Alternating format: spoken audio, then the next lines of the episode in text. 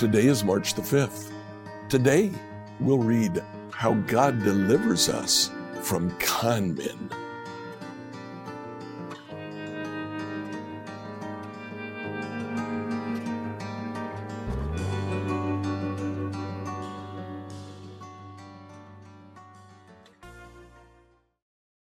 Reading through the Bible in a year, I'd like you to read Psalm 28 to 30. Now, Psalm 28 um, talks about uh, those in verse 3 who uh, they have peace on their lips, but they have war in their hearts.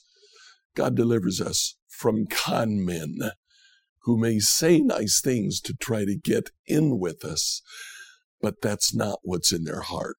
Psalm 29 praises God for his glorious power. And Psalm 30, God rescues me, even if he takes his time to do it. Now, when you finish reading this, I'd like you to think uh, especially about Psalm 28, uh, the people who have peace on their lip and war in their heart. They say one thing and do another. Ask yourself, do I ever do that? And then commit yourself to the Lord for those who may be doing that to you. Psalm 28 through 30, New Living Translation. Psalm 28, a psalm of David. I pray to you, O Lord, my rock. Do not turn a deaf ear to me, for if you are silent, I might as well give up and die.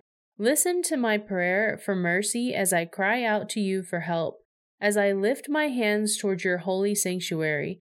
Do not drag me away with the wicked, with those who do evil, those who speak friendly words to their neighbors while planning evil in their hearts. Give them the punishment that they richly deserve. Measure it out in proportion to their wickedness. Pay them back for all their evil deeds. Give them a taste of what they have done to others. They care nothing for what the Lord has done or for what his hands have made. So he will tear them down and they will never rebuild. Praise the Lord, for he has heard my cry for mercy. The Lord is my strength and my shield. I trust him with all my heart. He helps me, and my heart is filled with joy. I burst out in songs of thanksgiving. The Lord gives his people strength. He is a safe fortress for his anointed king. Save your people, Bless Israel, your special possession. Lead them like a shepherd. Carry them in your arms forever. Psalm 29, a psalm of David. Honor the Lord, you heavenly beings. Honor the Lord for his glory and strength. Honor the Lord for the glory of his name. Worship the Lord in the splendor of his holiness. The voice of the Lord echoes above the sea. The God of glory thunders. The Lord thunders over the mighty sea. The voice of the Lord is powerful. The voice of the Lord is majestic. The voice of the Lord splits the mighty cedars. The Lord shatters the cedars of Lebanon. He makes Lebanon's mountains skip like a calf. He makes Mount Hermon leap like a young wild ox. The voice of the Lord strikes with bolts of lightning. The voice of the Lord makes the barren wilderness quake. The Lord shakes the wilderness of Kadesh. The voice of the Lord twists mighty oaks and strips the forest bare. In his temple everyone shouts glory. The Lord rules over the floodwaters. The Lord reigns as king forever. The Lord gives his people strength. The Lord blesses them with peace.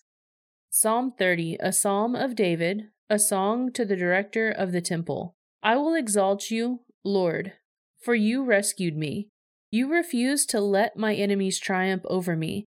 O Lord my God, I cried to you for help, and you restored my health. You brought me up from the grave. O Lord, you kept me from falling into the pit of death.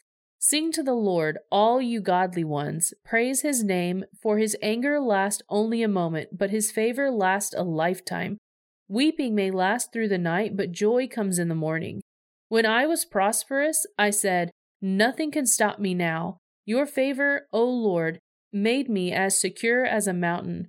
Then you turned away from me, and I was shattered. I cried out to you, O Lord. I begged the Lord for mercy, saying, What will you gain if I die? if I sink into the grave? Can my dust praise you? Can it tell you of your faithfulness? Hear me, Lord, and have mercy on me. Help me, O Lord. You have turned my mourning into joyful dancing. You have taken away my clothes of mourning and clothed me with joy, that I might sing praises to you and not be silent. O Lord my God, I will give thanks to you forever. Scripture reading by Emily Herrera. Like, follow, and subscribe to this podcast on whatever platform you use to listen to it. Email your questions to us at questions at becomehope.com. Tomorrow, we'll find out if just anyone could serve God in Israel.